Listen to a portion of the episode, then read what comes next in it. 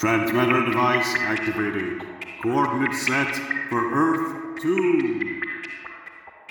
Hey everyone, welcome to the Earth 2 podcast, your weekly exploration of the DC Comics multiverse and the legacy of their Golden Age characters through the Silver and the Bronze Ages of comics. I'm Peter Watson. I'm Arian Xenos. I'm Robert George. I'm Christine Panton. I'm Karen Linden. I'm Gavin Rizza. I'm Kaylee Blair. I'm the irredeemable Shag. I'm Brandon Peters. I'm Ali Steele. This is Chuck Lordens. I'm Steve Higgins. I'm Max Traver. I'm Rich Fulham. I'm Ross Aiken. And I'm David Steele. Welcome back. Thank you for joining us. We've been teasing this for a little while now. It's the first part of the 1972 JLA JSA team up. Issue 100 of the Justice League of America, published on the 20th of June 1972, two days after Paul McCartney's 30th birthday and a week or so before the comic that we did a few weeks ago with Superman and that weird Frankenstein guy, if you're paying attention. So, without further ado, we have a lot to get on with. Peter's going to tell you about the cover. At the top, we have the usual Justice League of America shield with DC Justice League in the top left corner. All news stories, now only 20 cents. Down the left hand column, we have the, well, part of the roll call for this issue, because certainly you can't fit it all in. We have Superman, Batman, the Flash, Green Lantern, Green Arrow. But the main image, the main image of this cover is a grave. There is uh, an assemblage of heroes at this grave on the left hand side. We have some members of the Justice League of America, Superman, the Flash, Green Lantern, and Batman. On the right hand side, we have some members of the Justice Society of America, Hourman, Starman, Doctor Fate, and Wonder Woman. And above the grave, we have ghostly figures from left to right, it's the Star Spangled Kid, Stripesy, the Vigilante, the Shining Knight right in the centre, Crimson Avenger, Green Arrow, and Speedy. And the words on the headstone say, Here lies the unknown soldier of victory. And at the very bottom of this page, we have another banner that says, 33 heroes, 33! The greatest gathering of superstars ever recorded, the 10th annual team up of the Justice League and Justice Society in search of the Seven Soldiers of Victory. Yes, at last. Been prepping this one for a long time, I've been talking about it for ages. Recording started in February. I'm not going to tell you when recording completed. As you can probably tell from what we said in the past in our intro, we've roped in a few other friends and fam to help us out, a few other fellow podcasters. Thank you, everyone. I'm astonished that we all managed to fit into my living room, quite yes. frankly. Without further ado, we shall get on with the story, because that's why we're all here. Our opening splash image is very similar to the cover. The monument in the centre, with Unknown Soldier of Victory written on it to the left, the Earth 1 heroes of the Justice League of America, including a few that we don't see in the cover, and to the right, the Earth 2 heroes of the Justice Society, including another couple of heroes that we don't see in the cover, and looming above them all, that ghostly image of the Seven Soldiers of Victory. A nice little text caption with fancy writing says, You are cordially invited to attend the greatest single gathering of superheroes ever recorded, the 100th anniversary meeting of the Justice League of America. And there's another larger caption underneath the, the very arresting opening image, and that reads, On a lonely, windswept mountain peak, a solitary grave stands in mute testimony to the courage of a man, a warrior who fell in defense of his world whose name is known only to God. Now, after many long years, others come in search of this doomed champion's forgotten identity. Can even the greatest heroes of two different Earths uncover the secret of the unknown soldier of victory? And the nice little scroll caption gives us the credits for this issue. A monumental masterwork presented by Julius Schwartz, editor, Len Wein, writer, Dick Dillon and Joe Giella, artists, with thanks to the writers and artists who shaped this history making adventure those many years ago. Awesome. Right, over the page into the story proper. Panel 1, we see the satellite headquarters of the Justice League of America spinning through space, and a caption reads 22,300 miles above Earth's emerald surface at Worlds. A silent sentinel eternally on the alert for danger the orbiting headquarters of the Justice League of America. Within its metallic confines, intricate monitoring devices go about their tasks, sending information humming down the sterile corridors. But no one is there to notice. We see the League's meeting room. empty chairs around an empty table, flashing lights and equipment, and with all this in mind, panel 3's caption says Instead, voices can be heard echoing through a great granite chamber, the original mountain sanctuary of the JLA. We see Aquaman, Black Canary, Green Lantern, Green Arrow, and Hawkman walking through a passageway lined with old electronic equipment and fringed by cobwebs. Aquaman says, Our hundredth meeting. I can hardly believe it. Seems like only yesterday that we first came together. Who was it said that time flies? And Green Arrow says, Probably Methuselah. But what did he know?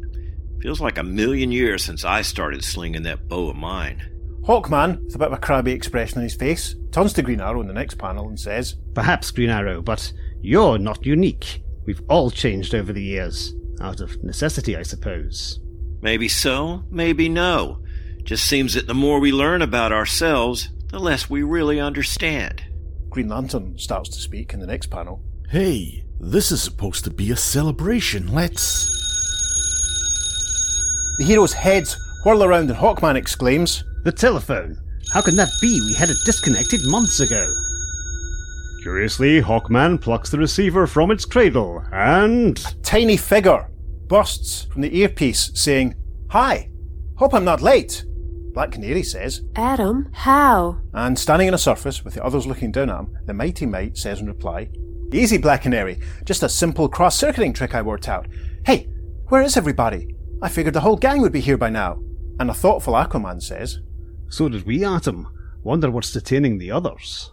And on the off chance you're wondering too, dear reader, let's switch to a Central City street and find out.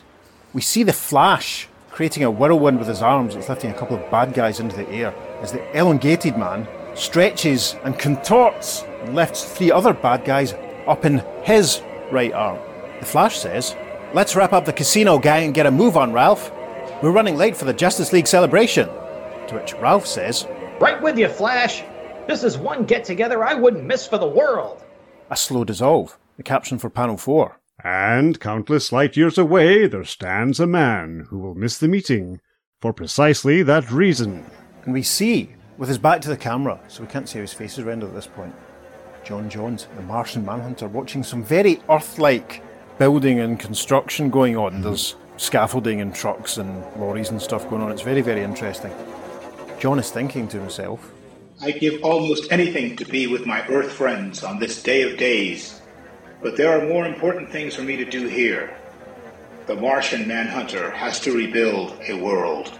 And if you're so inclined, you could take a drink here because there are two great lumps of rock hanging in the sky over Mars, and this is probably maybe two of the moons of Mars. So technically, if you want to, you could take two drinks. Deimos and Phobos. Showing off there. Mm. Over the page to page four, our first caption reads From a world builder, we shift to the palatial estate of a world beater, industrialist Simon Stagg. Simon Stagg, making his first appearance in the podcast, I believe. Swept back, white hair, an angry looking, irascible billionaire. He's shaking his fist and saying, Mason, where in blue blazes do you think you're going? And making his Earth 2 podcast debut properly, despite the fact we mentioned him the other week, it's the Element Man Metamorpho, who at this point is transforming into an aeroplane and flying away, saying, Sorry, Stagsy, old pal. Rex Mason may be on your payroll, but Metamorpho the Element Man goes where he wants to go. And right now, he's flying to a party.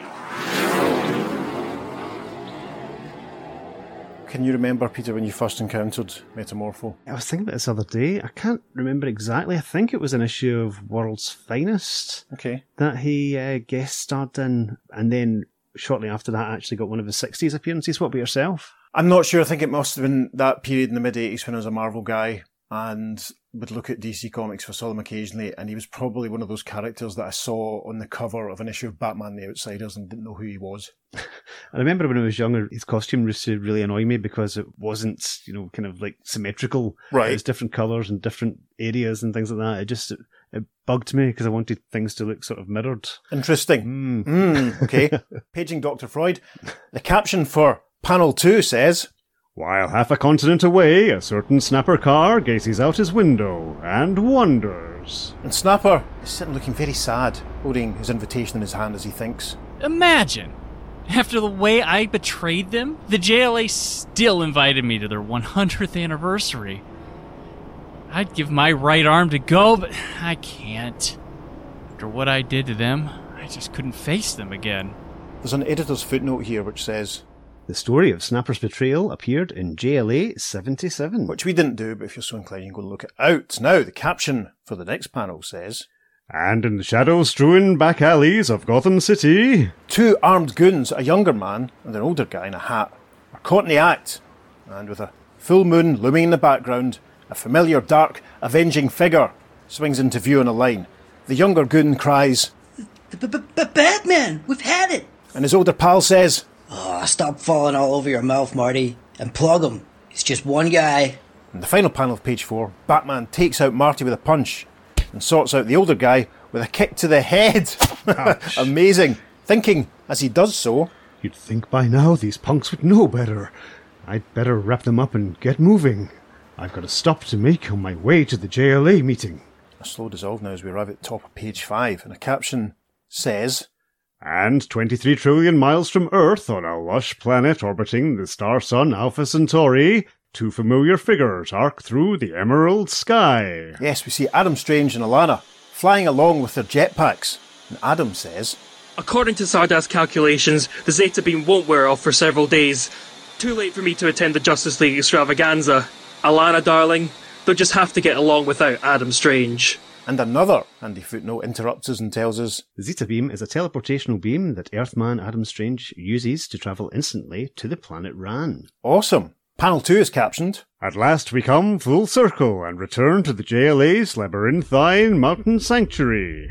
More heroes have arrived for the party, left to right. In this panel, we see the Flash, Green Lantern, Hawkman, Aquaman, Black Canary, Green Arrow, and Superman. Superman is saying, 100 meetings is a long time, Flash. Lots of things can happen. Flash replies, I'll say, I was a rookie police scientist when I joined this group. Now I'm a married man. There is a sudden burst of golden light, and a voice says, Really, Flash, that's the most depressing thing I've heard all day. Can't you change the subject? Superman exclaims, Zatanna? And Flash says, You have the most disconcerting way of dropping in on people. But welcome to the festivities. And in the next panel, Batman arrives with a familiar friend who's all dressed in white. Batman says, Greetings, people. Look who I picked up. And Superman says, Diana Prince, Wonder Woman. How good to see you again. And Diana replies, I almost didn't come, Superman. Your friend here had to twist my arm. In the final panel of page 5, we see on a table in the background a beautiful three tiered cake with mm. Justice League of America written on its base and a nice 100 in digits on the top. Green Lantern uses his power ring to create a large cake slice, and he says, Well, now that you are here, why don't you use that pretty arm of yours to help cut the cake? I'm starving. To which Black Canary says, You men, all y'all ever think about is your stomachs. And at the top of page 6, Metamorpho says, When you have a cast iron stomach like I do, sweetheart, what you put into it doesn't make much difference. And as Zatanna, Diana, and Black Canary maneuver the enormous cake slice into position, Canary replies, If you like, Metamorpho, we can save the cake cutter for you. To you, it would probably taste delicious. Green Arrow pipes up with, Come on, girls. Less talk and more action. I'm. I'm growing faint with hunger. And in panel 2, Hawkman says, Green Arrow, you are growing faint. And Batman says, We all are. Everything has gone very dark, and a weird rushing effect seems to be washing its way over our heroes. Zatanna says, What's happening to us? Zatanna's fearful question echoes over and over through the rock-hewn halls, but there is nobody left to answer. There is more rippling and rushing as the heroes vanish from sight, and the cake slicer Green Lantern created falls to the ground with a. Should it have stayed there after he vanished? Anyway, I don't know. The captioning continues. Instead, the hapless heroes feel themselves falling through a void, and when light fills their eyes once more, The heroes are all forming amidst a golden glow as the elongated man says, Where on earth are we now? To which Flash replies, You don't know? Oh, that's right. Ralph's never been here before.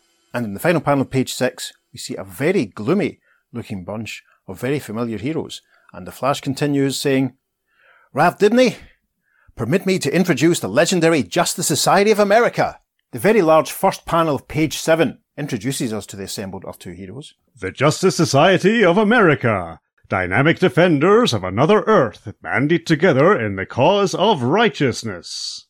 Starman, manipulator of the awesome cosmic rod.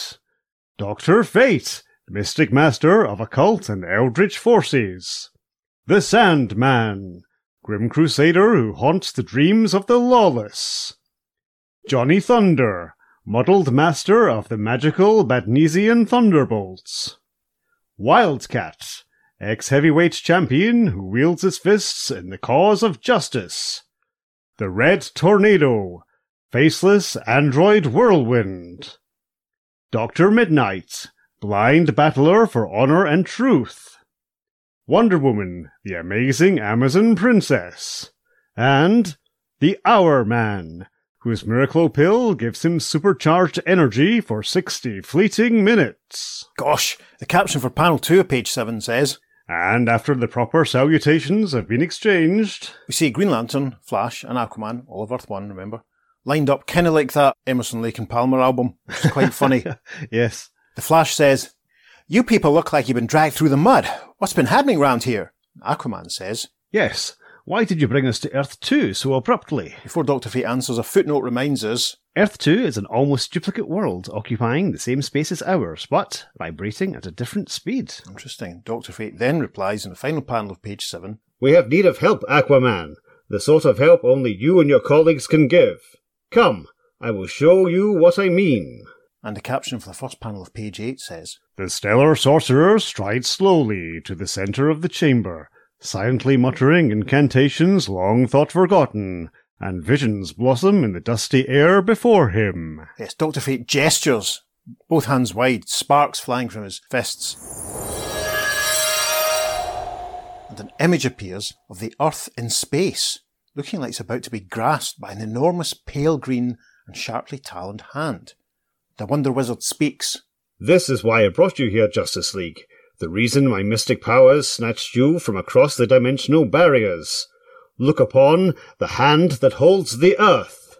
Twice we have tried to release that evil hand's grip upon our world, and twice we have failed. We are in sore need of help, my friends. That is why we turn to you. Green Lantern Hal Jordan says at this point, I'm not certain we could fare any better, Dr. Fate, unless we know more about that hand. What's it made of? Where's it come from? In the next panel, Hourman stands before Dr. Fate's projected image and says, We're still trying to puzzle out those same questions, Green Lantern. And all we do know is it belongs to a menace who calls himself the Iron Hand. He has given us 48 hours to turn supreme domination of Earth over to him, or that fantastic fist will close and crush our planet to atoms. Hourman gets a nice close up to round out page Mhm. 8, and at the top of page 9, Dr. Fate continues, You see then our predicament. We are confronted by questions that cry out for answers, but there are none to be had. He gestures again towards a large, shining globe on a pedestal nearby. In desperation, I turn to my mystic crystal in hopes of solution. The other heroes look on. But this is all that was revealed to me. An image forms within the mystic crystal globe, and it shows a monument. Flanked by bare, skeletal trees, Hawkman says, A grave. The monument has writing on it that reads, Here in honoured glory rests an unknown soldier of victory who died that his world might live. Which prompts Zatanna to ask, That inscription, what does it mean? Dr. Fate answers in the next panel saying, Again, I know not. I could pierce the crystal veil no farther. But with your presence here, Zatanna, the scales may at last be tipped in our favour. Me? What can I do that Dr. Fate can't? Somewhere beyond the mists of time and space exists the entity known as Oracle, from whom no secrets are withheld. My own abilities are not potent enough to penetrate the barrier, but were we to add your powers, Zatanna, along with those of Johnny Thunder's genie-like servant, to my own, we might have a chance. Johnny smiles and clicks his fingers as he says, Gotcha, Doc. Old Thunderbolt will be here in two shakes. Cei-U. And amazingly, as Johnny Thunder utters the ancient Bahdnesian chant, Cei-U, say you. There's a burst of blue light. And the pink thunderbolt appears, saying, You rang, O master of the muddled and mundane? To which Johnny says, T-Bolt, Doc Fate and the gang need your help. That's what I'm here for, Bright Eyes. And in panel one of page 10, we see Dr. Fate, Zatanna, and the Thunderbolt standing around a burning crucible on a pedestal, their arms raised and all clasped, joined together. The caption reads Soon darkness envelops the room, an overpowering shadow turned away only by the glow of burning embers and the blazing voice of Dr. Fate. Oracle, you who walk with worlds as your stepping stones, hear my words. We who speak your name in the most humble of voices have need of you this day. Come to us, Oracle. We beseech thee, come to us. And the caption for panel two reads There is a singing in the Stygian gloom, the vibrant sound of worlds long gone and galaxies just a borning, the wilful hum of eternity as it skims across the fabric of the cosmos. And then there comes a presence to the Justice Society's hidden sanctum. A figure forms out of the smoke from the pedestal, looming over Dr. Fate, Zatanna, and the Thunderbolt. A man in long purple robes, with pale skin, long blonde hair, moustache, and beard. His eyes are solid, glowing blue, with bursts of red energy within. This new arrival speaks. Who dares call Oracle from the realm beyond? Dr. Fate replies, I dare, Oracle. I, Dr. Fate, who ask no more than a moment's indulgence from one as omnipotent as you. The enormous figure looks down at Fate in the final panel of page 10, saying, A moment can be an eternity to some, impudent one, but the name of Dr. Fate has reached my ears often, and naught but good has been said. So, speak what you will, and Oracle will listen. And the caption for the first panel of page 11 says, After the tale has been retold once more, Looming over the heroes, Oracle says, You seek solutions, Dr. Fate, but that is one thing Oracle cannot give. Your destiny is your own. Oracle can but relate what has been and allow you to choose your own course of action. Even he is not permitted to reveal the future. The gas masked figure of the Golden Age Sandman Wesley Dodds says at this point, Where's that leave us now? If Oracle can't help us, nobody can. Interesting that Wesley's there, actually, given that part of his power is premonition Hmm. of a sort. That's quite interesting. I think it's interesting. Oracle gets a close up in panel two. You misunderstand, Sandman. I did not refuse to help you. Come, gaze deeply into the eyes of Oracle, and perhaps you will find what you seek. He continues in the next panel. Many of your years ago, a menace similar to the one you now face bestrode your world. The awesome giant, Earthman, the Nebula Man. Many of your people fell before the might of this bizarre conqueror, until there was only a handful who dared stand against him. Yes, we see the Nebula Man standing amidst what appears to be some urban wreckage. He's obviously trashed a city or something. And he's an almost featureless humanoid form. His body is a dark, glowing purple, surrounded by an aura and scattered through with points of glowing yellow.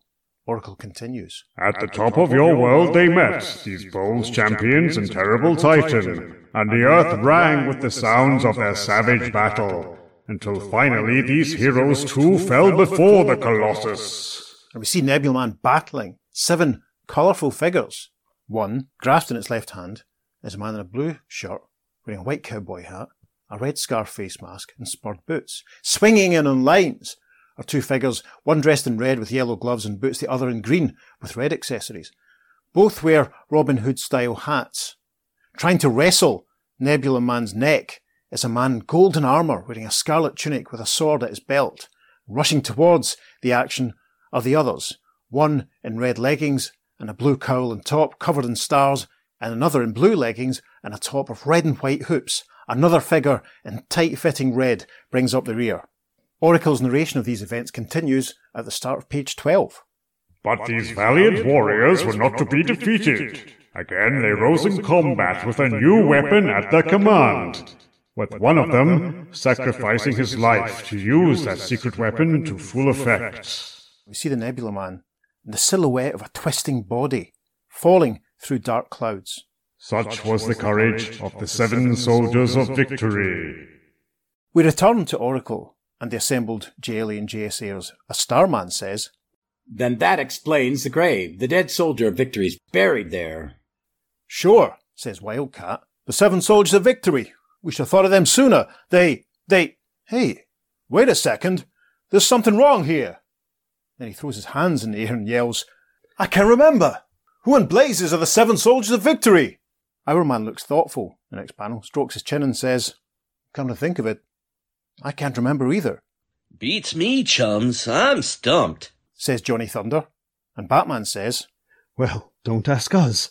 Nobody in the JLA remembers the seven soldiers at all. What, not even Vigilante? But we'll come back to that. Green Arrow raises a finger to Oracle in the final panel of page 12 and he says, Okay, Space Face, you've had your jollies. Now let us in on your little secret. Who were the seven soldiers of victory? Curious you should ask, Green Arrow, for you, of all who stand here, have the greatest affinity for said group. Gaze into the eyes of Oracle once more, and you shall see why. Page 13, which will probably definitely end up in the socials, is a full image of Oracle surrounded by the seven soldiers, as he narrates and introduces us properly to The seven soldiers of victory were not unlike yourselves, bold adventurers gathered together in the name of freedom. The vigilante, in reality Greg Saunders, the prairie troubadour who fought crimes of the city with the weapons of the plains. The star-spangled kid and Stripesy, actually wealthy young Sylvester Pemberton and his bodyguard chauffeur Pat Dugan, who battled injustice in the astonishing Star Rocket Racer. The Crimson Avenger, crusading newspaper publisher Lee Travis, who, with the help of his aide Wing, carried his campaign of crime prevention into the underworld's darkest holds.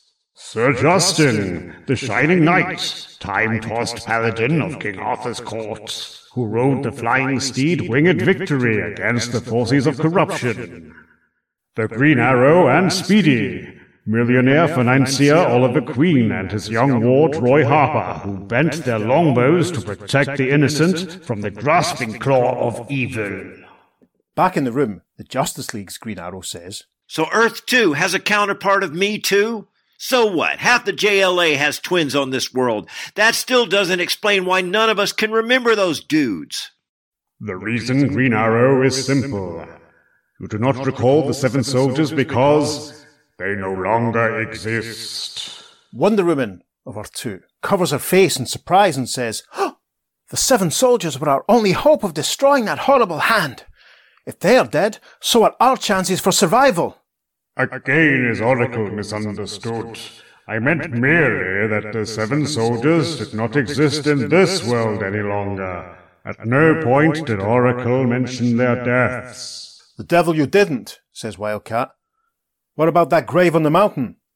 And the elongated man says, My twitching nose smells a strange mystery here. If those missing heroes aren't dead, where are they? And as Oracle speaks, another image is shown of the seven soldiers battling the Nebula Man. They are gone, elongated man, from this time and this place. Mighty were the forces unleashed in the climactic battle against the hell-spawned Nebula Man, forces which tore apart the very fabric of their existences and hurled them headlong through time's infinite corridor. Standing on Aquaman's shoulder, the Atom says, Then they might just as well be dead for all the good they'll do us. If what you say is true, finding them will be like looking for seven tiny needles in a universal haystack. We wouldn't stand a cosmic chance. Yours are defeatist mouthings, Atom, and you are wrong. Just what is that supposed to mean? Though the gates of the future are locked, the past is Oracle's province. If you would seek those seven missing sentinels, Oracle will point the way for you. Dr. Fate addresses Oracle in the next panel, saying, Have we any alternative? The future of our world hangs by a single fragile thread. We accept your generous offer, Oracle. Show us the way. The Oracle gestures and says, Down seven of time's corridors must you walk, so deploy your fellows carefully, for those you pursue may no longer be what once they were. And the large final panel, page 15, is captioned, Beneath Oracle's eternal watchful gaze, the greatest heroes of two worlds separate into seven groups. Seven bold chances for the salvation of a world. Yes, this is the stuff. So we see all the, the little teams that have all formed. We see Aquaman with Green Lantern Hal Jordan and Wildcat. That's a bit random. Even more random, we see Wesley Dodds the Sandman with Metamorpho and Superman. We see Red Tornado with Zatanna and The Flash. That just about works. We see Black Canary with Green Arrow and Johnny Thunder. We see Doctor Fate and the Elongated Man with the atom perched on Doctor Fate's shoulder. And we see Wonder Woman of Earth 2 with Doctor Midnight and Hawkman. And finally, we see the lads. We see Batman, Starman, and Hourman. And in the first panel of page 16, Batman says to someone who I didn't mention there, Diana, how about coming along with our man Starman and me? I'd like to, Batman, but I think I'll stay here. There should be somebody left to brief anyone else who might arrive after you've departed. If that's the way you want it, Miss Prince, but we'd really like to. But Batman is interrupted by Oracle, who raises both hands in the air, casting a golden glow and saying, Enough! It is time! The power that is Oracle now opens the chronal corridors for you and speeds you on your quest. And Diana Prince watches as the golden glow starts to spread among the heroes. Batman waves to her and says, Take care of things, Diana, and wish us luck. His voice fades out, and in a very moodily lit shot, Diana replies, more to herself than anything else. Good luck, Batman. I pray to Aphrodite that you won't need it. And the final panel of page 16 is captioned, Beyond the meager boundaries of reality, 21 colourful figures flash through the abstract void. There's an image of Oracle's face with all the heroes flying towards him in their groups. Dr. Fate says, Oracle, for our search to be successful, we must know more of those we seek. How did the seven soldiers of victory come to be? And at the top of page 17, there's another headshot of Oracle who says, and we see in his eyes the face of someone we'll meet properly in a sec, called the Hand. An older man with swept back white hair and an incredibly neat dark moustache. Oracle then essentially goes on to narrate a retelling of issue one of Leading Comics. So if you have your copy of the Seven Soldiers of Victory Archive, Volume 1 handy, maybe pause now and have a quick flick through that, or else go back to it. Anyway, Oracle says, Turn your minds back through the years to a time before the seven you seek had met. Back to the hidden sanctuary of the arch-villain who then was called only the Hand. Turn back to a time when this master manipulator had gathered unto him the five greatest menaces your world had then known. and we see the Hand, in a nice smart green suit at this point, address a group of other villains who sat around a table. There's Merlin, neatly turned out monocle wearer, whose facial hair makes him look a good candidate for hosting a, a DC horror anthology mm-hmm. with the word house in the title. the Needle, who looks like a cross between Captain Boomerang and the Elongated Man. This chap's a purple outfit with a really bad receding hairline. The Dummy, a malevolent ventriloquist doll. The Red Dragon, a scary looking man in a top hat with a red veil type mask covering his face and an evening suit. And Big Caesar, the most ordinary looking one of them all. a baddie, a buff, scruffy guy wearing a cap. Within Oracle's flashback, the hand is saying, They tell me I'm going to die, which is why I've brought you here. The hand will not die unremembered. You five will commit history's greatest crimes at my command, and all the lawmen in the world won't be able to stop you. Oracle continues to narrate. But the hand was incorrect, for Green Arrow and Speedy met the malevolent Professor Merlin and his minions in blistering Death Valley, stopping the theft of a fabulous gold mine. And we see Ollie and Roy firing arrows and trapping goons against some cactuses or cacti, which is fun, as Merlin watches.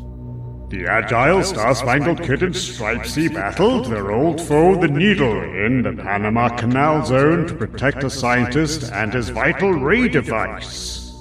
And top of a building, process of being constructed, and with a crescent moon high in the background, so take a sip of your drink, we see the Star Spangled Kid and Stripesy in conflict with their skinny foe. The Shining Knight flew to the hidden Wamoma Valley to protect its simple, gentle inhabitants and their treasure from the sinister Red Dragon. And we see Sir Justin on winged victory, flying in to confront the Red Dragon as they're both fired upon with a, a bad guy with a machine gun. Arriving at the top of page 18, The Crimson Avenger and his aide wing journeyed to teeming Times Square to stop vicious Big Caesar from causing a power blackout that would leave New York City open to mass robbery. And among and atop the neon lights, we see Lee Travis and his chum tackle Caesar's goons. And Vigilante raced to Hollywood to smash a bizarre blackmail plot devised by the diabolical dummy. We see the dummy looking on angrily as Greg Saunders gets stuck into his henchman, which is a great panel. If only there's going to be room for it in the socials. At last, the winding paths of those seven brave sentinels led them to the hideaway of the Hand himself, and into the center of an electronic trap. See, the hand is about to operate a switch on a piece of machinery. Above him is a large metal cone.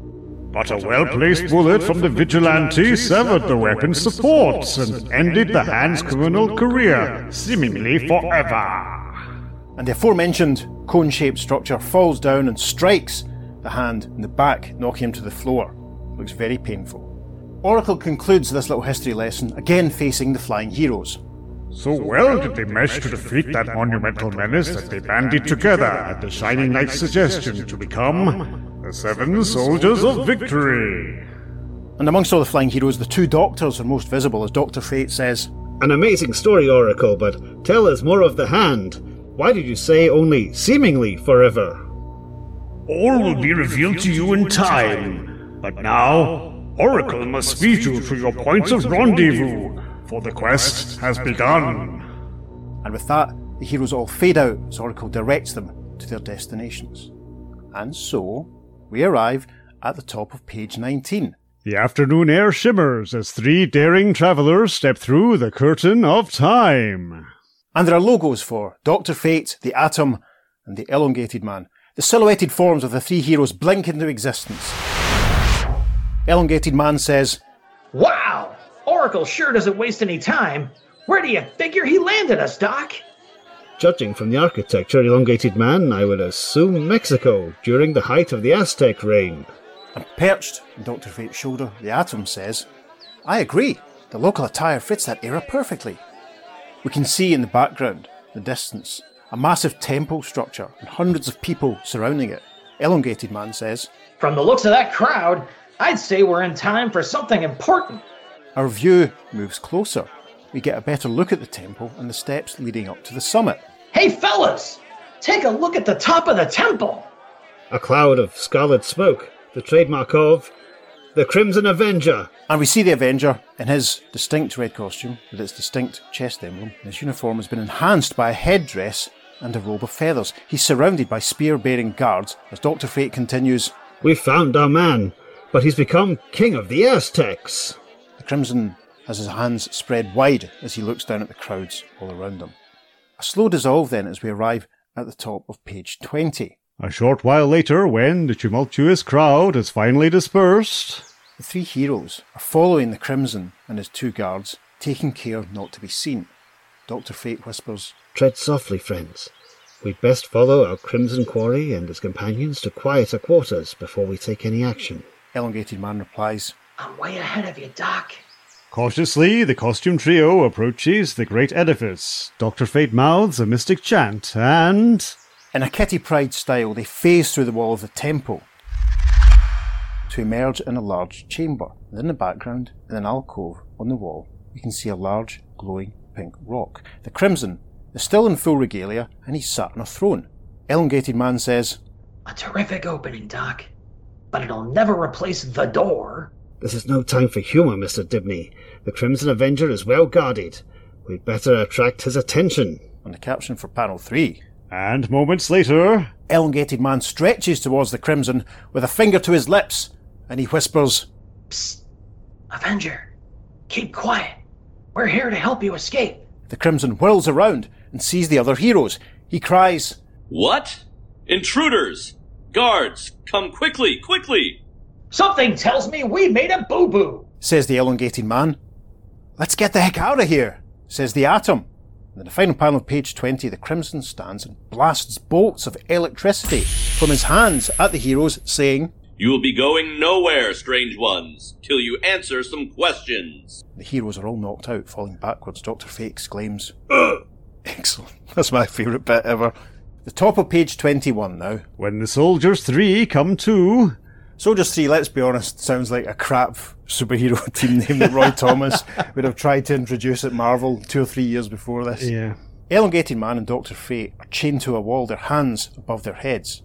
Elongated Man says, What did the Crimson Avenger hit us with? I feel like a stretched out rubber band. My condition is not unlike yours, friend Dibny. These chains do little to ease the discomfort. Is the atom awake yet? And suddenly the atom, still shrunk to dog size, drops into view, landing on Dr. Fate's shoulder, saying, Surprise a spring, Doc! I'm so small the Avenger and his goons didn't even notice me. The Crimson can be seen arriving in the bottom corner, panel 2, and in panel 3, we see the Atom has moved round to hide behind Dr. Fate's helmet as the Crimson Avenger addresses them and says, So, prisoners, you are awake at last. Who sent you to spy on Huitzilopochtli, the sun god? Sun God? You're no sun god. You're the Crimson Avenger. A hero we've journeyed through the centuries to find. And a very indignant looking Crimson replies, I am a god. Who else could wield such power? The power given me when I fell from out the sky. Apparently, my friend, you're suffering from delusions, says Dr. Fate, and his hands suddenly flash with golden light as the chains binding him and elongated man shatter, setting them free. Dr. Fate says, A condition easily cured once we get you away from this time. The Crimson Avenger recoils backwards, crying out, What sorcery?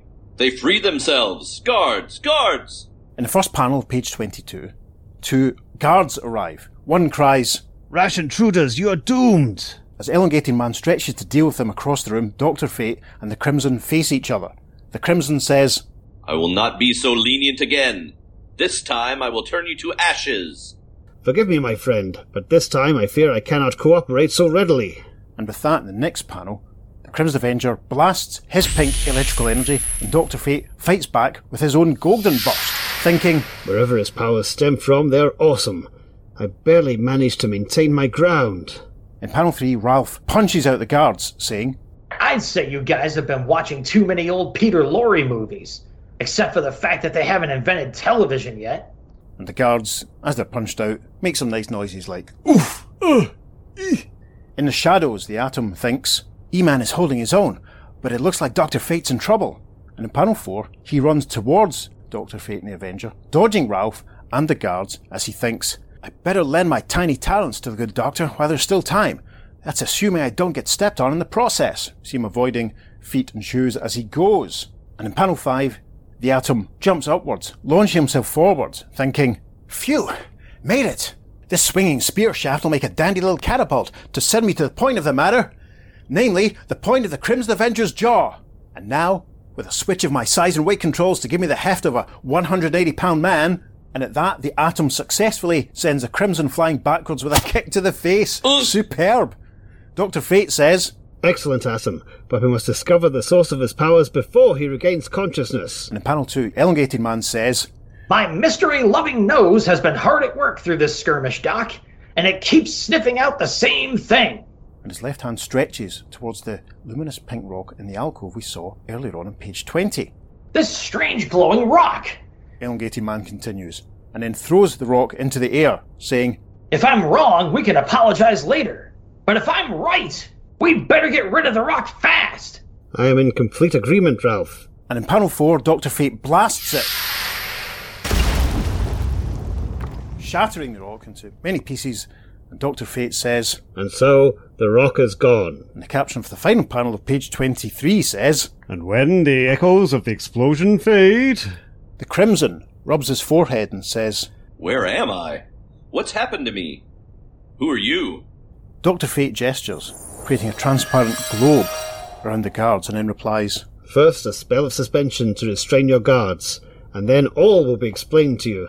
Top of page 24, the first caption reads, After explanations are made, the Crimson Avenger discards his robe and headdress, throwing them onto the throne as he says, A fantastic story. Apparently, when I was hurled through time, a chunk of the shattered Nebula Man was thrown along with me, stealing my memory and imbuing me with the powers you describe. Suddenly, a cloud started to surround the heroes as the Crimson says, What is it? That smoke! It's not crimson like my own. Unless I am mistaken, Avenger, it is our passport to the future. Oracle is bringing us home. To which the Atom says, Yeah, But is he bringing us home in time? And in a darkened laboratory in another plane of existence, there is another whose thoughts are concerned with time. A darkly silhouetted figure looks up at a screen showing Earth in the grip of an enormous green hand. And at the large clock on the wall in front of him, he says, They move so slowly, the hands of the clock, almost as if they were taunting me, telling me I will not succeed. And in the final panel of this issue, this figure is revealed in the spotlight, a familiar figure of an older white man with swept back white hair and a neat dark moustache. He's wearing an orange tunic with the image of a gloved fist on the chest, brown sleeves and leggings. He raises a literal iron fist to the camera as he continues, But they were all wrong. Dead wrong. The earth will bow before my demands, and the iron hand will hold dominion over all. And a caption box says, Next issue, The Hand That Shook the World. And another caption reads, Next issue on sale on or about July 18th. But you won't have to wait a month for the next exciting issue of the JLA because that's going to be in our very next episode. What an exciting cliffhanger for the end of part one of I this know. exciting epic. We are not going to do our usual discussion, and we're saving that for a special episode at the end of all three parts. But we will still be posting some exciting bonus content for this episode on our social media. So follow us on Facebook and Instagram at the Earth2 Podcast or on Twitter at podcast underscore Earth2 for more exciting content. Yep. Plenty of extra stuff popping up on Facebook and Instagram this week to tide you over until episode two arrives. Episode two will be with you in one week. So until then, I've been Peter. And I've been David. Thank you for joining us and everyone else. We'll see you soon on The Earth 2 Podcast. You have been listening to Zatanna was played by Alison Steele. Adam Strange was played by Arion Zenos. Snapper Carr was played by Brandon Peters. Earth 1 Diana Prince was played by Christine Panton. Earth 1 Green Arrow was played by Chuck Loridans. Metamorpho was played by the irredeemable Shag. Earth 1 Green Lantern and the Thunderbolt was played by Gavin Ritza. Black Canary was played by Kelly Blair. Elongated Man was played by Max Trevor. Sandman was played by Rich Fulham. The Martian Manhunter was played by Robert George. Starman was played by Ross Aitken. The Crimson Avenger and Johnny Thunder were played by Steve Higgins. And the two seedy, nasty Gotham bad guys were played by Cameron Linden. The Atom, The Flash, Superman, Wildcat, Hourman, The Iron Hand, and Earth 2 Wonder Woman were played by David Steele. Batman, Aquaman, Hawkman, Doctor Fate, Simon Stagg, and Oracle were played by your very own Peter Watson. All other parts were played by your hosts. Transmatter cube activated. Return coordinates set for Earth Prime.